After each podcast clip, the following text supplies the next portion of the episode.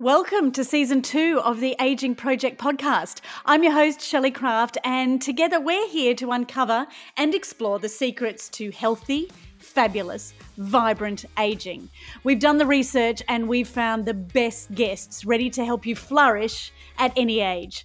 So join me as I ask the big questions, your questions, to some of the world's leading authorities in health wellness, and lifestyle. Think of them as your own support aging mentors, a group of experts that are here to make the little changes turn into a big difference for us. The Aging Project was created to help you age well, to help us all age well together. So, welcome to the Aging Project podcast.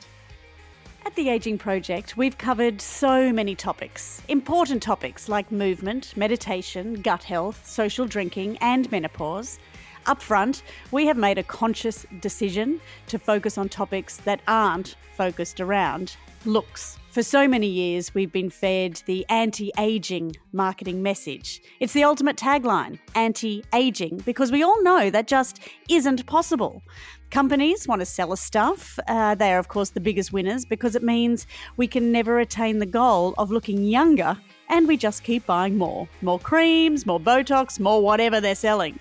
We look in the mirror and we notice the natural changes that come with getting older. And we want to buy into that endless attempt to achieve this aspirational goal of looking younger or looking good for our age, whatever that means. But I think the tide is turning, with many women leading the charge, showing us what it's like to value getting older, accepting and embracing how we look. Of course, we all want to look good and we want to feel our best, but does that necessarily mean looking younger? So, our take on the topic of skin and hair is to find out what works. Do we need to mix up our beauty routine as we get older? What are the latest treatments available? And what about sex? Yes, we are going there too because it is another piece of the aging well puzzle. So today we are asking a lot of questions. A last message to you who are listening you're beautiful just the way you are, at the age that you are. And it's our generation that can change this unhealthy, anti aging, look younger societal expectation for future generations. It's really up to us, ladies, to lead the charge and embrace getting older and how we look. I've always remembered that quote people won't remember what you said or how you look, but they will remember how you made them feel. So, enough ranting. Let's begin. Well, today we are covering some big topics that I know we all want to learn about, including myself sex, skin, hair. That will be our focus today with Dr. Amy Killen. And my biggest challenge, I believe, is going to be covering all this in the time that Amy has available for us. so I will be honest, when it comes to chatting about sex, I might need to adopt an alter ego because this is way outside my social comfort zone. Don't fear, ladies, I won't be as conservative as you think I am because we are going to dive in and ask those questions that you want to know. Of course, skin and hair are also huge topics. So let's dive straight in with Dr. Amy Killen. We are so lucky that we have found someone who is on the cutting edge of sex, skin, and hair, along with longevity. Dr. Amy, you are the woman. well, thank you. Thank you. I'm happy to be here. Can we start giving our listeners the short version of who you are and how you came to specialize in skin, hair, sex, and longevity? Yeah, so I'm a medical doctor. Um, I actually was an emergency physician first. That was my training. I did that for about 10 years, worked in busy emergency departments. And then towards the end of that, became really interested in the idea of preventing illness and preventing a lot of these uh, diseases that, that I was seeing. Um, and then specifically, people started asking me a lot of questions about, well, how do I you sort of optimize my skin health and my sexual health um, after I start to kind of prevent all these illnesses. And so I became very interested in skin and hair and sex, even though they don't seem to go together, they actually kind of do. So um, that's what I do now most of the time. So life for you is in Utah. Can you tell us a little bit about what Dr. Amy gets up to outside of work? What what brings you happiness and joy if there is a downtime for someone as busy as you? There definitely is. So I, I'm married. I have three kids. I have uh, 13 year old twins and, a, and another 12 year old. So I, I, hang out with them a lot, and we like to travel. And I also love to do outdoor stuff like hiking and and just being out in nature. So those are kind of my my favorites um, when I'm not working. Look, I'm sick of listening to people trying to sell me stuff. So what I really want to know is what do I need to be doing? What's going to work? When do I need to do it? And why? So perhaps we could give people a sense of our health overall when we hit our 40s um, to best understand what does happen with our skin and our hair and, and why our sex life seems to change so much at that time. Well, you know, 40 is an interesting age. In both men and women, we have some some hormonal shifts that start to happen. In men, we start seeing a drop in testosterone. In women, sometimes low testosterone as well as low progesterone. Um, and then in the next 10 years, we also see estrogen go down. And that actually spells a lot of changes in our skin and our hair and our sexual health. And so, you know, if with women, when we lose estrogen, especially, we start to have a lot of thinning of our skin. And that's going to happen after menopause. But even in the years before that, we can start to see some of that. And then, you know, loss of estrogen and testosterone in both men and women can really affect sexual health. So the hormonal changes are pretty big. And then, of course, you have everything else that's going on with aging, um, you know, loss of mitochondrial function and loss of all the, you know, all the things that we kind of talk about, nitric oxide and things like that. And that's also going to affect your skin health, your hair health, your sexual health. So a lot happens after around 40, unfortunately. well, we're learning to embrace it. That's what we're all about here at the Aging Project, is not fearing those changes, but perhaps helping ourselves along the way to make them that little bit easier. And I've got to say that hair loss was one of the biggest indicators for me that I was actually starting to get older. I'm not going to say old anymore. Right. Um, that I guess I've always um, done a lot of blow drying, a lot of treatments, a lot of color, and my hair held up so well. And more recently now, it is you know really noticeable that that's changing. So there's things that we can do for our skin and our hair health and our sex life that, as you say, all comes together in one nice little hormonal basket somewhere. Yeah, hormones are a big piece of it. I mean, obviously, lifestyle, like your diet, your exercising, your mindset, you know, you're creating t- creating time for uh, decreasing stress. That's going to all go a big way for to help help your skin, help your hair, help your sex life. And it all play. It's all kind of related. It's hormones, it's cortisol, it's how well you're sleeping. You know, what kind of what kind of good antioxidants you're eating. So all of those things that we know are healthy that we've been learning, you know, since our grandmothers told us years ago all of that is going to also help us with our skin our hair and our sex life um, and then there are some other things that we can kind of do as well but that foundational health stuff is actually the most important thing to really embrace uh, initially and then once you have that you can start talking about what else i can do Okay, well, let's start with skin because most women are looking for the answers for this. It's one of those, as you say, if we can change the outside, surely that's doing some good on the inside as well. And it can be a little bit overwhelming because there is so much choice. But ultimately, it's about, I guess, collagen seems to be the key of everything, no matter what treatment that you're going for, whether it be just cosmetic or clinical, um, topical, it's all about collagen. Is that right? Collagen's a big part of it. So collagen is what gives your skin like the support. So it's the structure of your skin. Um, and then elastin is also important. That's what gives your skin bounce back. So like a rubber band. And that's what we start to lose. We lose both of those starting at about age 25. They start to both go down.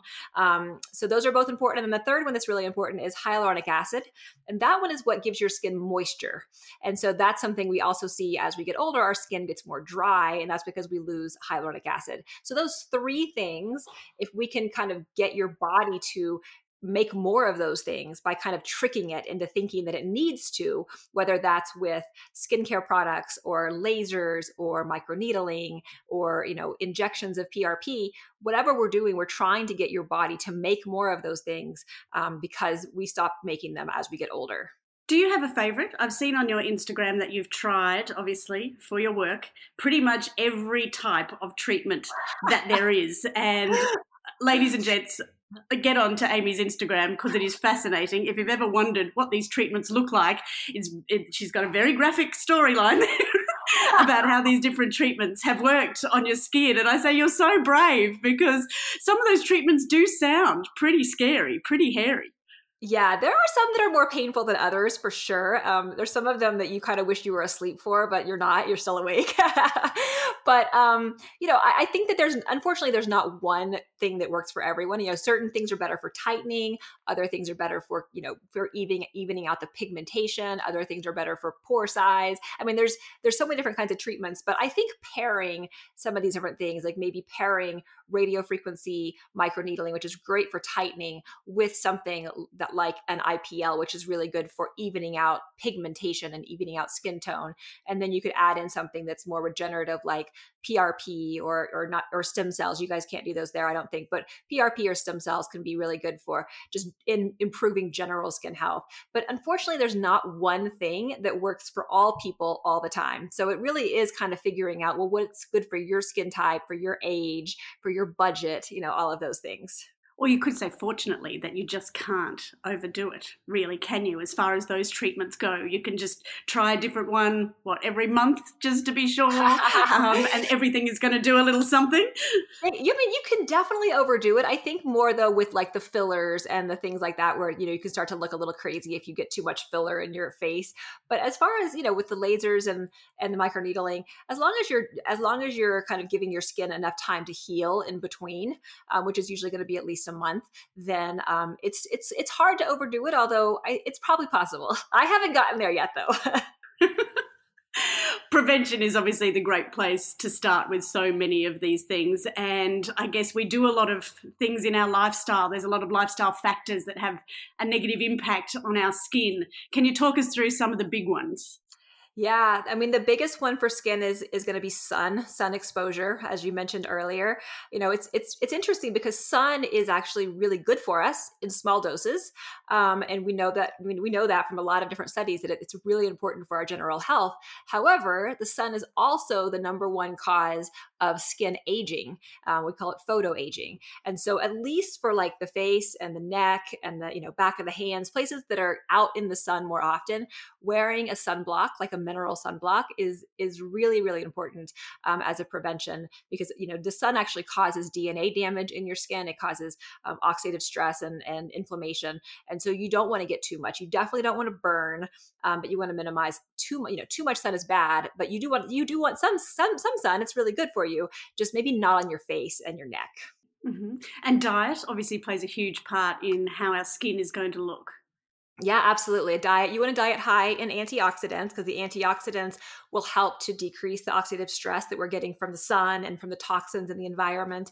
Um, so, you know, lots of fruits and vegetables. You also want to have good omega 3, high omega 3s, um, because that's going to be important for skin barrier and keeping the, the skin barrier function. Um, and then a lot of enough protein is important as well for, for, for creating some of the, the structures around the skin. So, you know, a varied diet and maybe minimizing things that are going to be more inflammatory, like minimizing minimizing sugar and trans fats and things like that because um, inflammation and you know anywhere is going to cause problems and that's true in your skin as well. You know your skin oftentimes will show you when you're having when you're eating bad things for you the things that are more inflammatory. You might get you know acne or you might get eczema or you might get some kind of rash and that's your skin saying hey hey let's not let's not do that. Let's not eat that. So your skin can help you that way. What does your morning routine look like? What sort of products do you use just on a, on a daily basis to get ready for the day? I'll use a, a, topical antioxidant cream. So it's going to be a topical, you know, serum or cream with, with like vitamin C, vitamin E, um, maybe resveratrol or Inamin. I have some like that that I like a lot. And then I'll usually put a, a sunblock on, which is going to be like a zinc oxide and, or titanium dioxide um, sunblock. And then, um, depending on my time, I might throw on some other kind of skin things. I have some different peptide serums and things like that that I like to experiment with. But the two main ones are the antioxidants and the sunblock. And then that's pretty much it. I mean, I, you know, I wash my face every day, but I don't have a really, really um, crazy skin regimen. Before bed, I always use a retinoid. Um, and then I'll usually use some other kind of antioxidant serum or something else um, as well. So is a retinoid different to retinol? Yeah, retinol is kind of is the over the counter version of a retinoid. Retinoid is kind of the family, and then a retinol is within that. But retinoids are by prescription only or through physicians only, and they're just a little bit stronger. But it's very similar. They're both vitamin A derivatives, and they both are ex- excellent for helping you know your skin cells turn over and keeping your skin more youthful. Mm-hmm. So, is there like a dosage that we should be looking for if we were just buying it over the counter? Is there like a, a level of milligrams that we can go up to without having to get a prescription? I think retin retinols will go to about 0.5%, um, and you can get higher with prescriptions. Um, you know, you mm-hmm. got to be a little careful with the stronger ones because it can cause your face to get really dry and like, you know, red and irritated. Um, so you kind of got to go slowly as you start to use those products, like use them once a week and then twice a week, and then, you know, kind of titrate up. Um, and then I usually will give my skin a break too. I'll do kind of break days where like maybe two days a week, I just, I don't use any retinoids. I'll just use really calming, you know, peptides or calming um, uh, serums with antioxidants just to kind of give my, my face a break from those things. Coming from the medical side of it, do you try to use more uh, natural products or are you okay with the chemical products? Should we just find a balance somewhere in between? Um, yeah, it's a, it's a great question. I I will. I use both, and I I think that there's some misinformation about about sort of what natural means, um, because a lot of products claim to be natural, and they're not necessarily any better or any safer than other um, sort of non-natural products. And, and, everything has chemicals. I mean, chemicals are just you know it's just the, the ingredients in there. So I I like to look and make sure that it's it's safe and it's effective first. And then if it happens to be more natural, that's fantastic. But if it doesn't, that's okay with me as long as it's safe and effective. You can't have it all, can you? You can't have beautiful Sometimes skin and not a little yeah. bit of something, something in the jar. Sometimes you have to make a choice. I mean, there are some great products that are that are that are natural and that are effective. And you know, Young Goose is a line that I like a lot, and they have great products that do both. Um, but sometimes you kind of have to choose. So, what about? I've heard you talk a lot about red light therapy. Is this one of your go tos? One of your your magic bullets? Yes, I love red light therapy. So, red light therapy is also called photobiomodulation, and it's basically using LED lights or laser lights at a specific um, wavelength. It's usually about 600 to 1,000 nanometers, and you just stand, you know, within about a foot or so of these of these lights. And it what it does is it increases your um, mitochondrial energy production in your cells. So your inner your cells are able to make more energy, which is great for your skin, and you can see improvements in skin health um, over time, like skin rejuvenation and help with wrinkles and things things like that. So I have a, a big panel in my bathroom that every whenever I'm blow drying my hair, I'll stand in front of it and I'll kind of get a whole body red light treatment and I'll put my face right next to it so it gets even more in my face. But I've been using red light for years and I think it's it's super safe, it's really easy, and it just kind of makes you feel good. It's kind of a calming, relaxing thing to do. Actually, I've got one of those in the roof of my infrared sauna, but maybe I'm not close enough to it. Maybe I need to stand up when I'm actually doing it, just for my face, leave my face to the right. sun. I have the same thing, and I always wonder that because it is kind of far away. Like once I'm like laying down, that thing is pretty far, far away. Um, it really depends on how powerful the the bulbs are that you're, you know, the, from the light. Um, and usually, the manufacturer of the device will tell you how close you should be to it and for how long. So, you know, obviously, if it's stronger, then you can be further away for for less time. So it's pretty variable. All those masks that we see, obviously, that's very up close. So that would have a a um, not as strong. What's the word? For yeah, that? yeah, like that bulb powerful. would be a little bit gentler.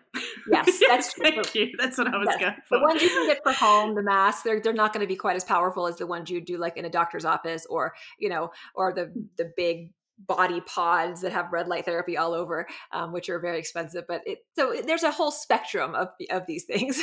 now let's talk Botox. Um, I have avoided this so far in my life, um, but as I'm getting older, I'm thinking perhaps the time is coming. I have no judgment either way. Who uses it? Who doesn't? I've just always been too scared, I suppose. Um, can you talk me through what it actually is, what it really does? Is there an alternative? Um, yeah, a little bit about Botox because it's it's a question yeah. that I haven't asked many of my friends because I know they use it and I and I don't want to, um, you know, make them feel either way about it. I just haven't had the person, and you are my person now. So yeah, Botox, absolutely. We well, first of all, you have bangs, which is wonderful because you can cover up a lot of the wrinkles that, that if you had any. Absolutely. so um, this great. is new. As I get older, I look Yeah, more Goldie Hawn just happening around the front here, longer, thicker. um, so Botox is it's made from the botulinum toxin, and it sounds super scary. It's made from a neurotoxin, and the way that it works is it's you know it's injected specifically into certain muscles in the face, with the goal being to prevent the nerves that supply those muscles from being able to release the substance that causes the muscles to contract. So short version of that is it stops the muscles from being able to contract for a period of time. Um, it usually lasts about three to five months, most for most people. So it doesn't last forever. It's actually very safe. Um, it is possible that you could get, you know, like your eyebrow could get kind of dropped or kind of heavy looking, or you could have some asymmetry. But the good thing about Botox and all the other the fear comes in that doesn't happen very often. It's only about 2 to 3% of people will get like a you know a dropped eyebrow or or something like that. So as long as you have an injector who knows what they're doing and that you follow your instructions afterwards it's pretty low risk as far as that mm-hmm. goes and very low risk for like serious side effects or serious problems. I mean people people don't die from botox which is really good. Um, it's a good it's a good start. Mm-hmm. Um, it, it's really yeah, effective. that's lucky, huh? it's very good. It's great for your like forehead lines up here. It's great for the forehead lines right here, and it's really good for the crow's feet lines here. Um, it's not used as much in the lower face, but it, it's helpful in those areas if it's done properly and it's not overdone and all of that. It can be helpful. So I, I'm a, I like Botox. I think it can be a great tool, but I don't think everyone you know has to do it or needs to do it. It's really a personal preference on whether you know it's something that you're interested in. Um, there there aren't really people always talk about like you know that's the new Botox in a bottle or it's the new Botox cream or it's the you know this or that, and unfortunately there aren't really any perfect alternatives to Botox. There is a peptide called argireline. I'm sure I'm saying it wrong. Argireline, which is a topical uh, peptide that's available, at least here in the US. It's, it's in a lot of creams and serums. You guys, I'm sure you have it there as well. But it actually works in a way similar to Botox um, in that it, it causes the the nerves not to be able to interact with the muscles as strongly. So it kind of will, it causes a little bit of the same kind of relaxation of the muscles, but it's not nearly as intense as Botox. But you can apply it every day. And over the course of a month or so, you may start to see a little bit less um, wrinkles around those areas. So that's a good thing to, you could try, you could try that and see how that works. And then, you know, if you like it, then decide whether you want to go further or not. Step up. Mm. So there is no substitute, is what you're really telling me. I mean, there's there's all the other neurotoxins. There, there's other, you know, Dysport and Xeomin and Jeuveau and all the other brands, but they're all basically the same thing. Right. Okay. All right. I will let you know when I work up the guts to give it a try.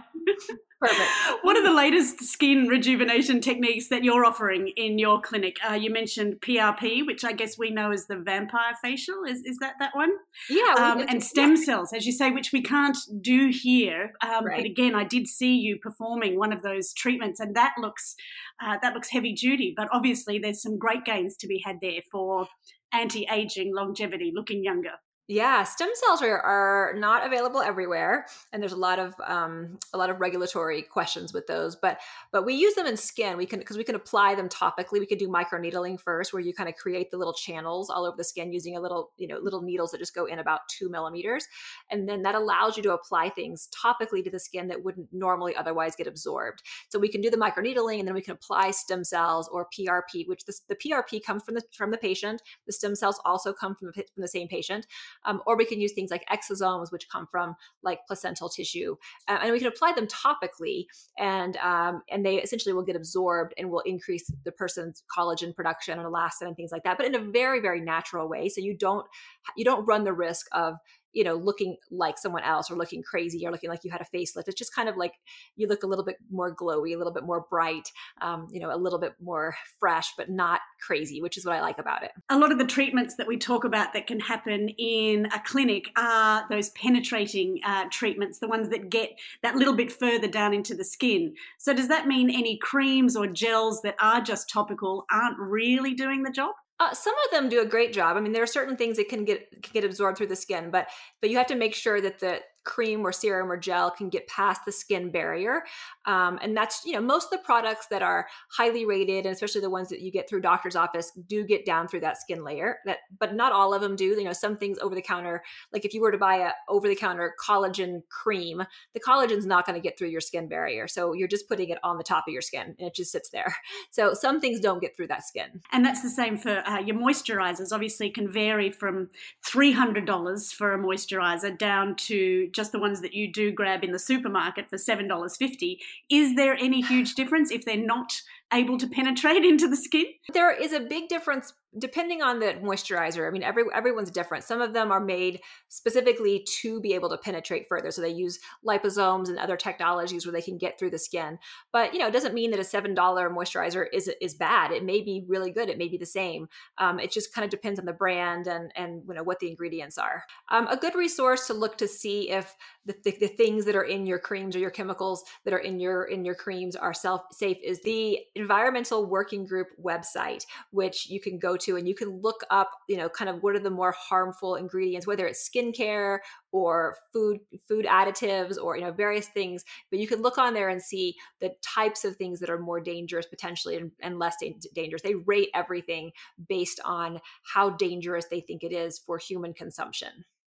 As far as facial treatments go, Amy, HIFU is the one thing that I have tried and I do now yearly or, or half yearly, and it seems to be keeping the wolves at bay, so to speak. Um, I guess HIFU, Ultherapy, your microdermabrasions.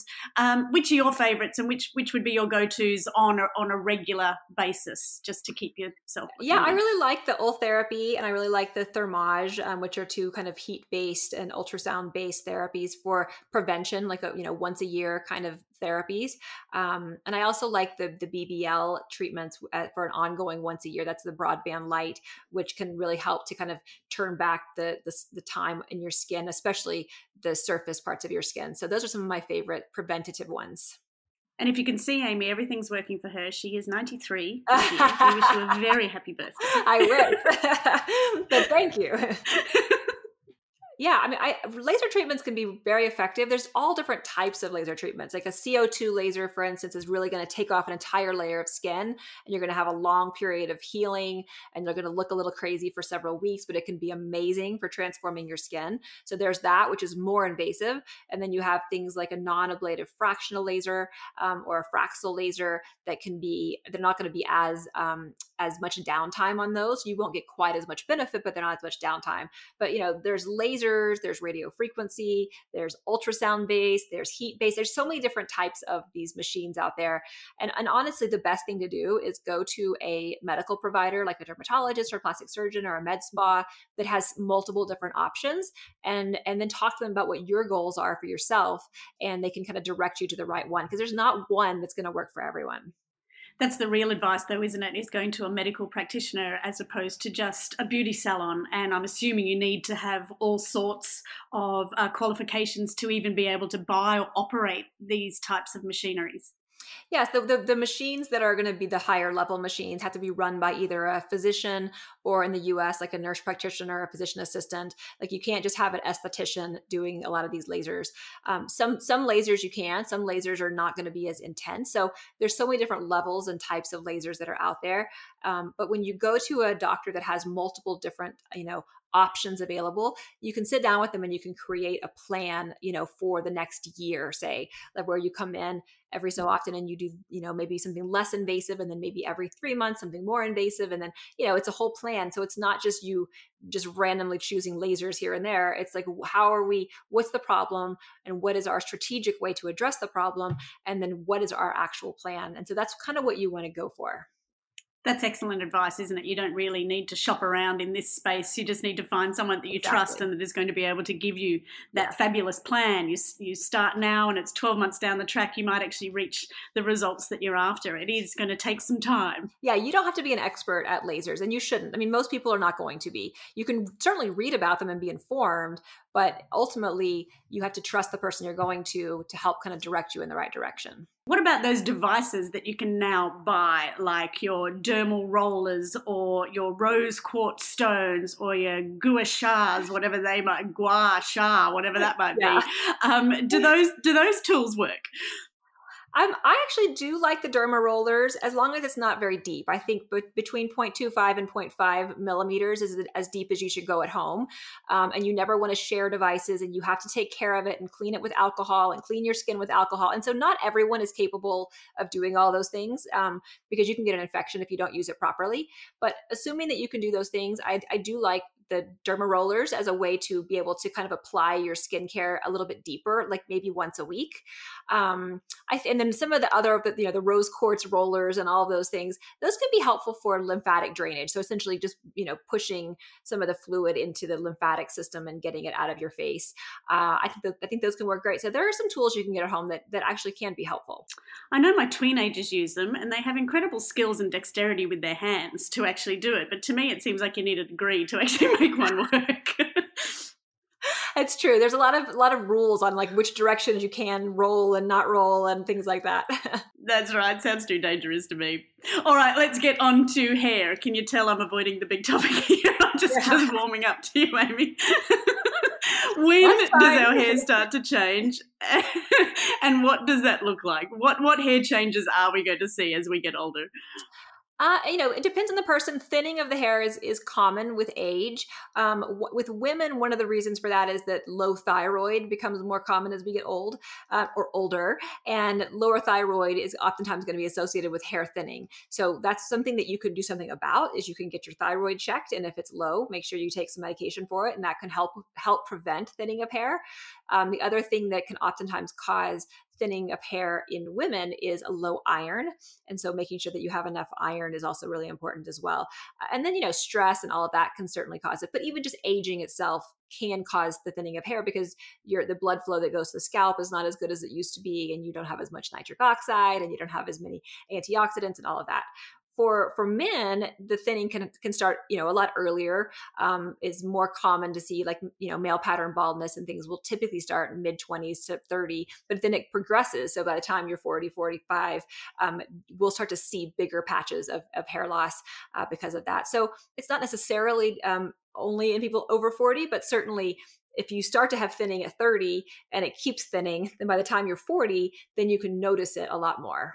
So is it a bit like your skin? You're saying that expensive shampoos and conditioners might make it feel a little bit better for that day, but they're not actually doing the job. Everything is going to come from within, from your diet, and of course, making sure that all those uh, iron levels and, and vitamins are correct.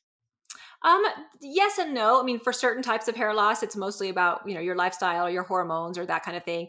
But there are some like shampoos and conditioners, um, especially associated with male pattern baldness, that will help to decrease the DHT levels at the hair follicles, and that actually is helpful for for decreasing um, that type of androgen associated hair loss, which we see in women as well. We see it in both men and women. So certain shampoos can be helpful, but you have to know what kind of hair loss you have first.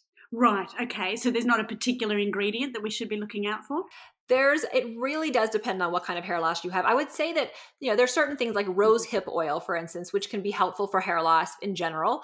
Um, but beyond that, it's really good to know what's causing your hair loss. Um, because the lists of things that cause it, especially in women, is pretty long the list in men is not quite as long and then then you decide how you're going to treat it based on what the cause is how often should we be actually washing our hair i know my hairdresser tells me that i wash far too often you know, I don't have a problem with washing. I don't think that washing your hair too much is going to cause you to lose your hair. It may make your hair, you know, more breakable at the ends, or it may make it a little bit drier, or things like that. But it's not going to cause you to develop baldness. So I, I wash my hmm. hair every day. I wouldn't worry about it. oh, great! Thank you there's a big movement around at the moment about going silver naturally, and I will admit some women look absolutely amazing. Uh, I'm not sure if I'm ready for that yet. So, is dyeing your hair as we get older causing more damage? I mean, dyeing it if you do it too often certainly can cause damage. Uh, pulling it back in ponytails all the, all the time, like I do every day, can cause some damage around the front and like near the ponytail. Um, but you know, I, I, think that it kind of depends on how susceptible you are and how what how what kind of ingredients you're using to dye it. You know, I I used to go when I was in Portland. I went to this salon that used like I don't even know how they use like all natural ingredients to dye my hair, which I've never heard of since then. Um, but if you can find that, great. Since then, I haven't I haven't found it. Um, but as long as you're not doing it more than every you know three months or so, and your health your hair is in good shape, you're probably going to be okay. Are there clinical procedures that we can do for hair loss? Yes, absolutely. So we can do we can do injections of PRP just like we did for skin.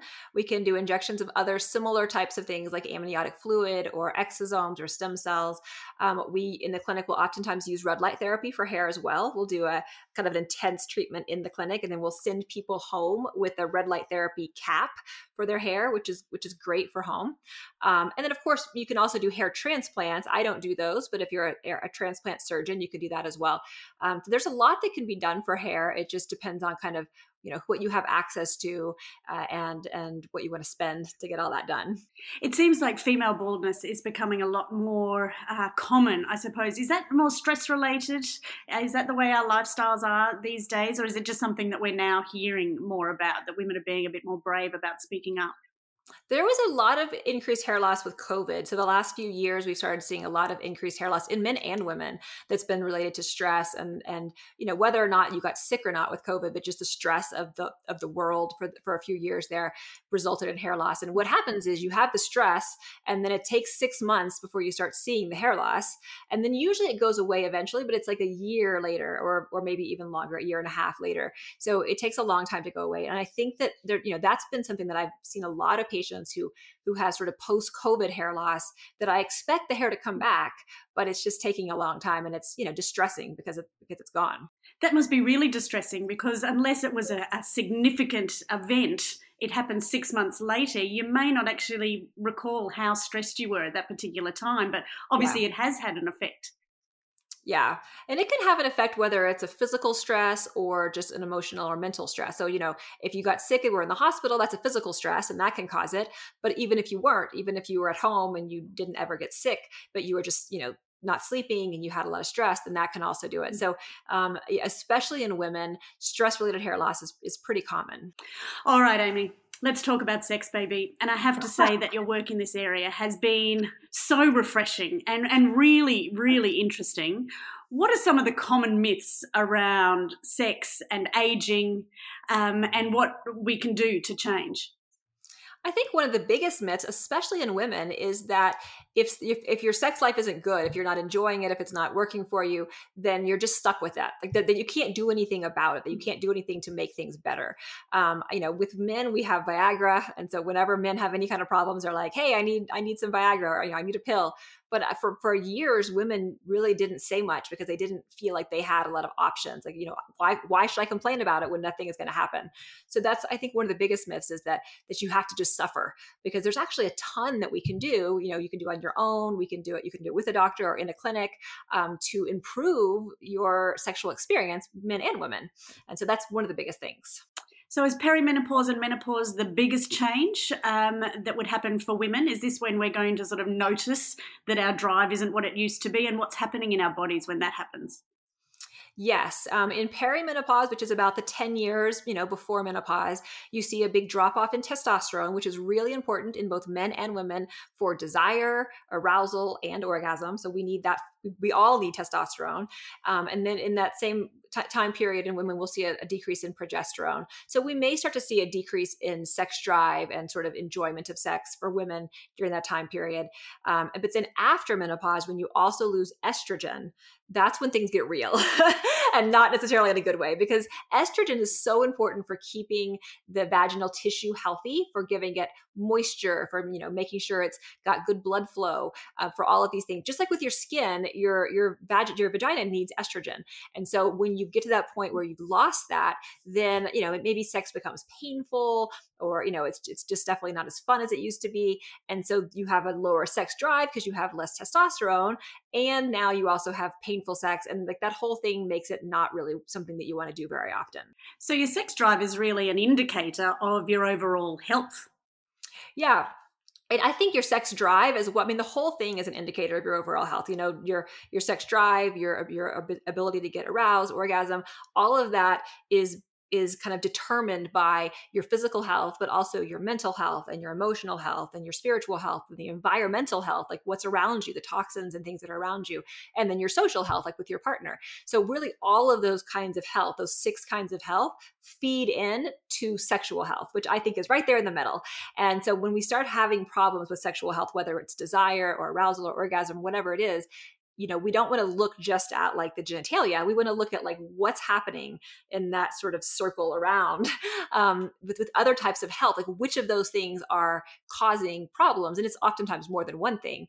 Um, that's why i like that's why i like sexual health so much because it's not just like you're dealing with one part of your body you're dealing with the entire person and the entire system around the person which i think is so interesting. I think what what is interesting if you've been with a long-term partner or you've been married for a long time and you've had kids and you would think that sex is such a huge part of your relationship but it probably comes the hardest thing to talk about because when changes do start to happen it's it, you don't really know what it is. I guess if you were having um, new relationships or, or multiple partners, you'd probably be more in touch with things when they change. But I think when you are in a marriage or a relationship that's been long term, perhaps you just sort of blame it on so many other factors going on around rather than having those conversations and being able to talk about it more easily yeah, it's so, it's so hard. I have a lot of partner, you know, I'll have a lot of partners, you know, the, the husband will come in and, he, and he'll say, I'm having this problem. And I'll say, well, have you talked to your wife? Oh, no, no, I haven't talked to my wife about it. Like, you know, he's having erectile dysfunction. And I'm like, well, have you talked to your wife? Oh, no, I haven't talked to my wife.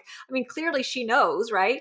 And the same, the same thing on both, both ways. So I think it's so important to talk to our partners, but I think you're right, because when it happens kind of slowly over time, um, it's not like a big a big change it's a slow change and all of a sudden you know we're all of a sudden we realize we're not having sex and it's been months or whatever. And um and so that that is something that i think is worth kind of paying attention to. If it matters to you if it doesn't matter to you that's totally fine that's not a problem but if it matters to you um, there are things that can be done to try you know to kind of change the change situation Okay, so what can we do if you're women in your mid 40s? Let's start with with them, and you're finding that your sex drive is starting to drop. First of all, of course, you have that conversation with your partner that I'm just not feeling it anymore.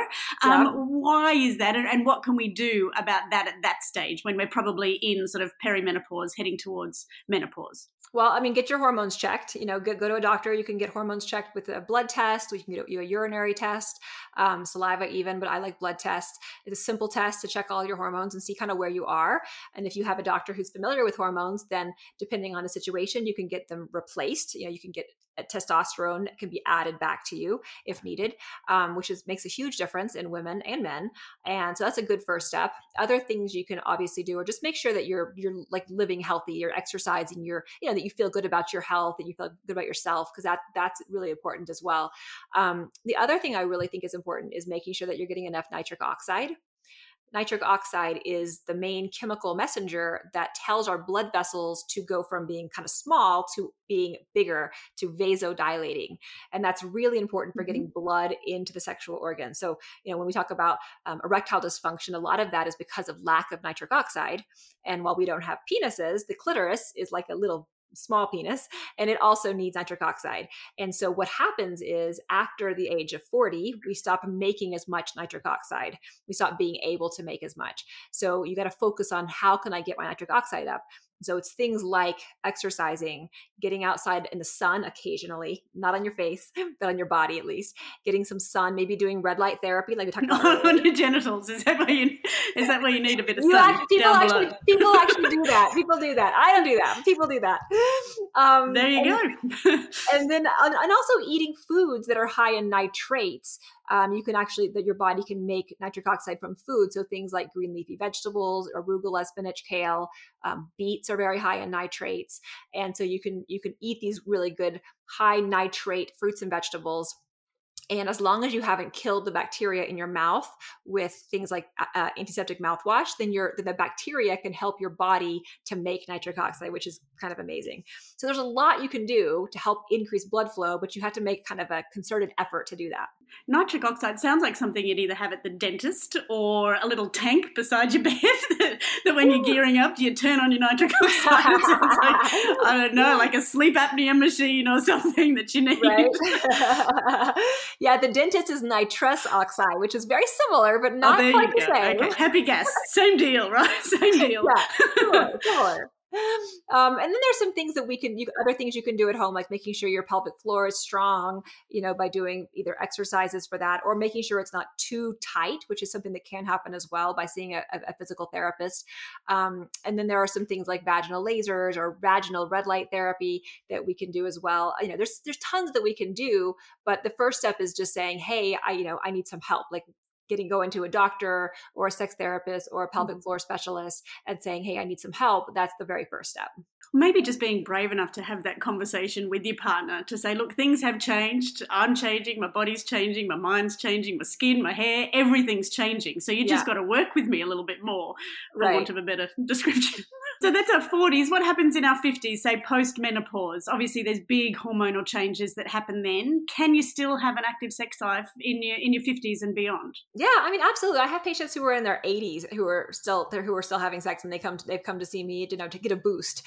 Um, and you know, it's actually funny. There's there's been like a big increase in sexually transmitted infections in like nursing homes and retirement centers, at least in the in the U.S. I don't know about there, but lots of like lots of older people are like getting sexually transmitted infections because they've like forgotten how to use condoms because they haven't used them in you know 40 years, and now they're they're having sex mm-hmm. again and they're not being careful. So there's, I think that it's very and there's one promiscuous Mister in the in the nursing home there that's spreading exactly. some disease. There's some promiscuity going on. oh, look out. Yeah, exactly.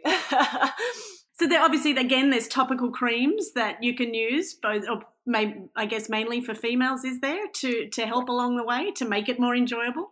Yeah, you can. I mean, first of all, topical estrogen is is if you're not using estrogen otherwise after after menopause, I recommend uh, really recommend doing a vaginal estrogen a few times a week.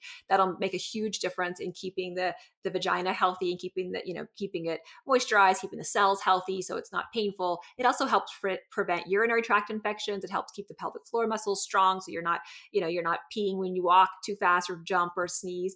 Um, so vaginal estrogen is amazing, and it doesn't get absorbed very much into your the rest of your body so it's it's safe for almost everyone so that's a huge I think everyone should be on that, almost everyone.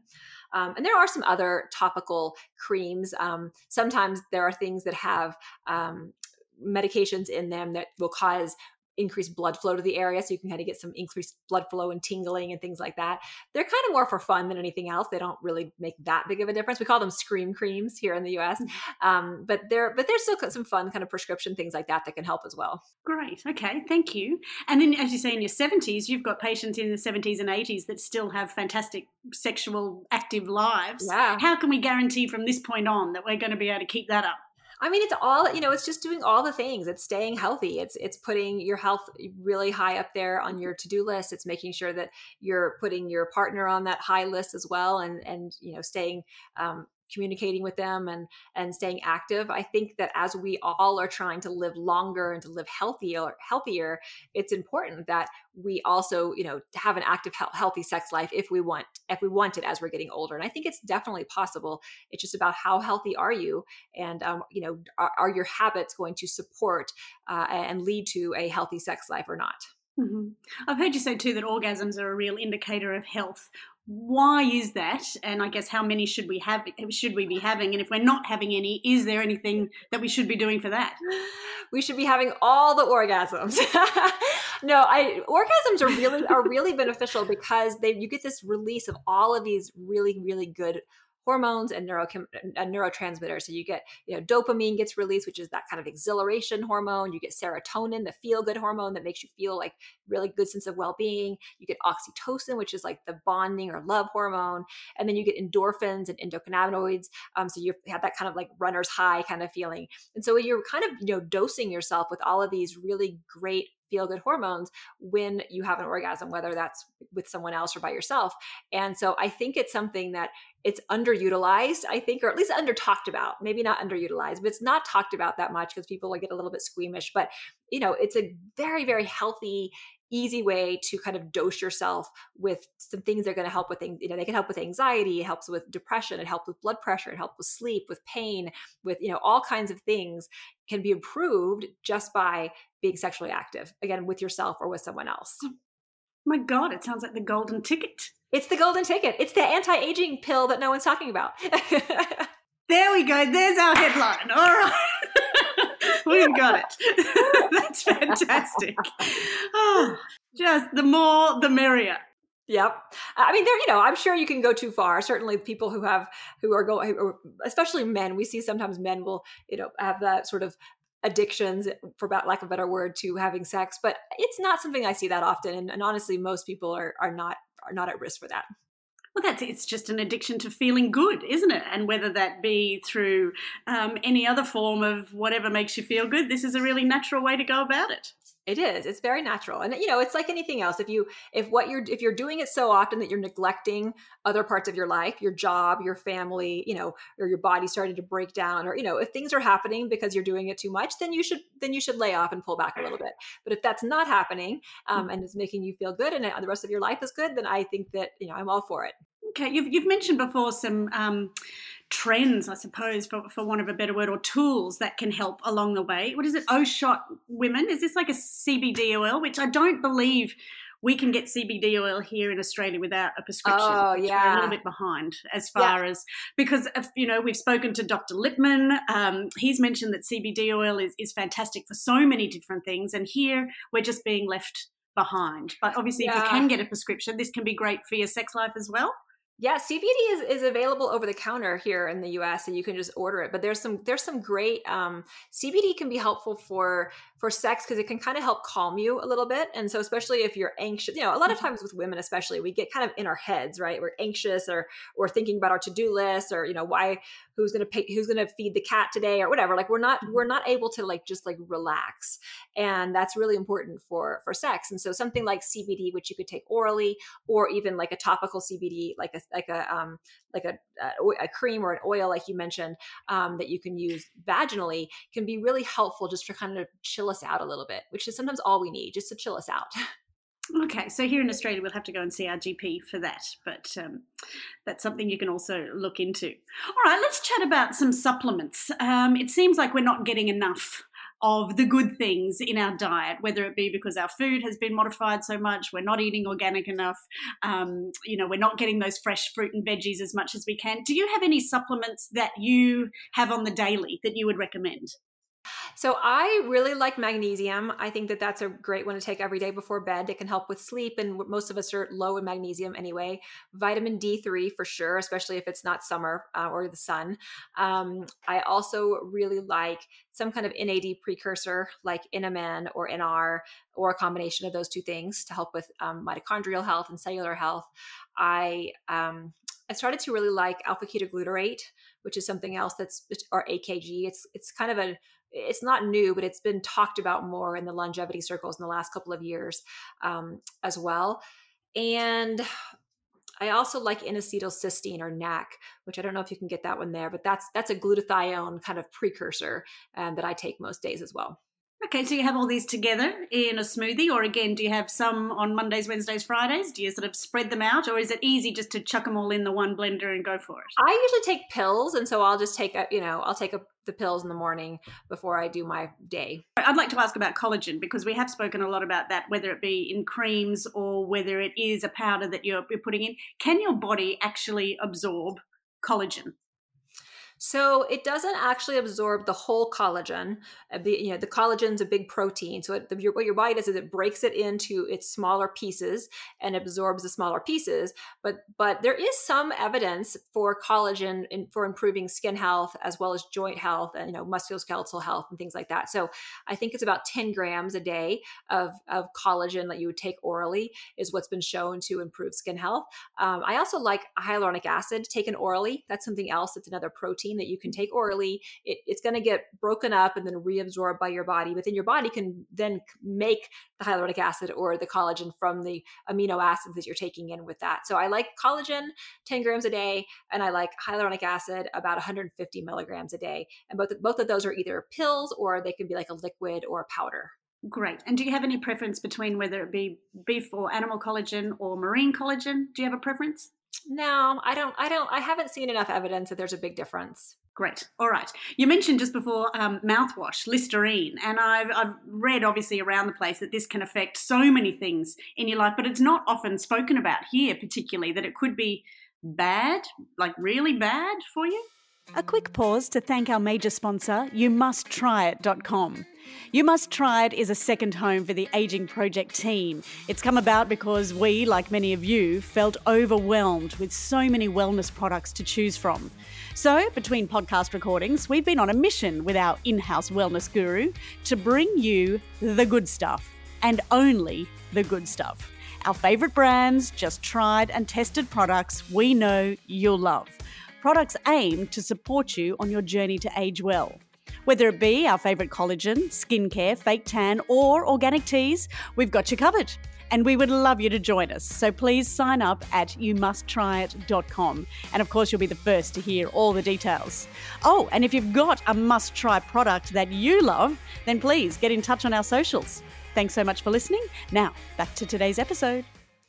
Well, it's not it's not bad in small doses. It's it's people who are using it multiple times a day that we worry because there there's there are good bacteria that live in your mouth. You know, you have this microbiome everywhere, your mouth, your gut, you know, everywhere, your skin. And the bacteria that live in your mouth, they one of their jobs is to take nitrate from foods like the nitrate rich foods we discussed earlier and turn that nitrate into nitrite which is sort of the next step into making nitric oxide and so they've done studies actually with people who use um, listerine or similar types of mouthwash twice a day and they've looked at their blood pressure and they've seen that even after just a week of using mouthwash their blood pressure goes up and the reason for that is because these people are not able to make nitric oxide from food, which is causing their blood pressure to go up. So, nitric oxide has so many benefits. It's not all about sexual health. I mean, I say it is, but it's not. It's also really important for everything from your your triglycerides to you know preventing diabetes to you know health of your blood vessels. Like there's so many things nitric oxide does, and so you really don't want to decrease your ability to make it from food, especially if you're over age 40. So I just tell people if you're going to use mouthwash mouthwash, um, like antiseptic mouthwash, only use it a few times a week. Um, and then ideally, just use some other type of non antiseptic, meaning it's not going to kill all the bacteria, mouthwash. Right. So it's basically that it is damaging your mouth microbiome. Exactly. Yeah. It's kind of wiping out the, your mouth microbiome.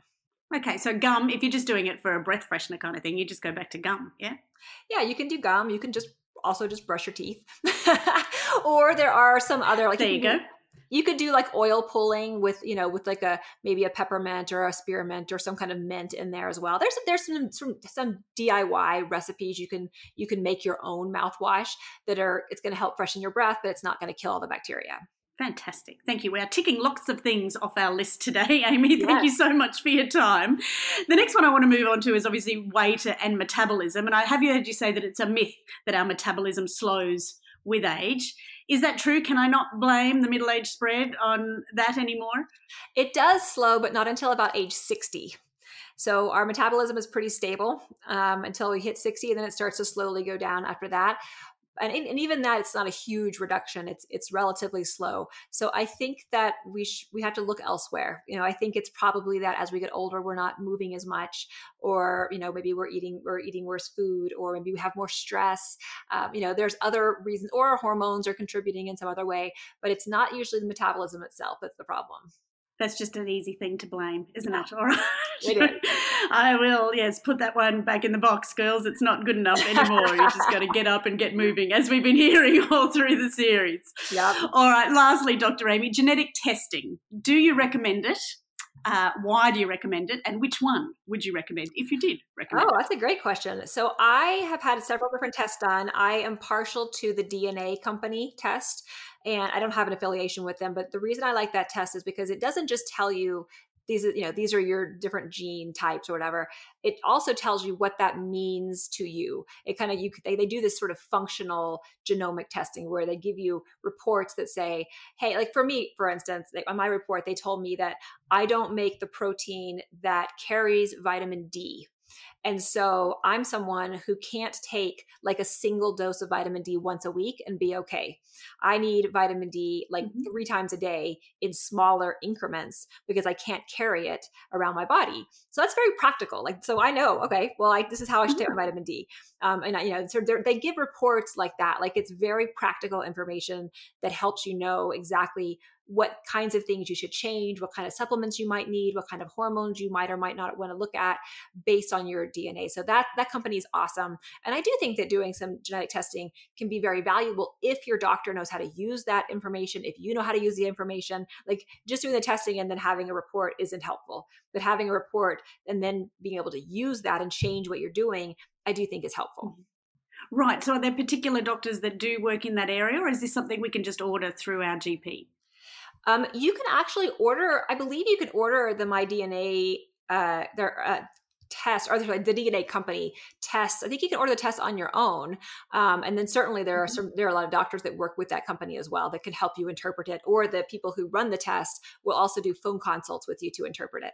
Oh, fantastic. Great. Okay, so that sounds like a goodie. What about hormone testing? Um, how often can you do that? And is that something we should be looking at as well? I think if you're 40 and above, I would at least get a baseline for hormones. And the easiest way to do it is just to do blood testing, and you'd have to go through your doctor for that usually.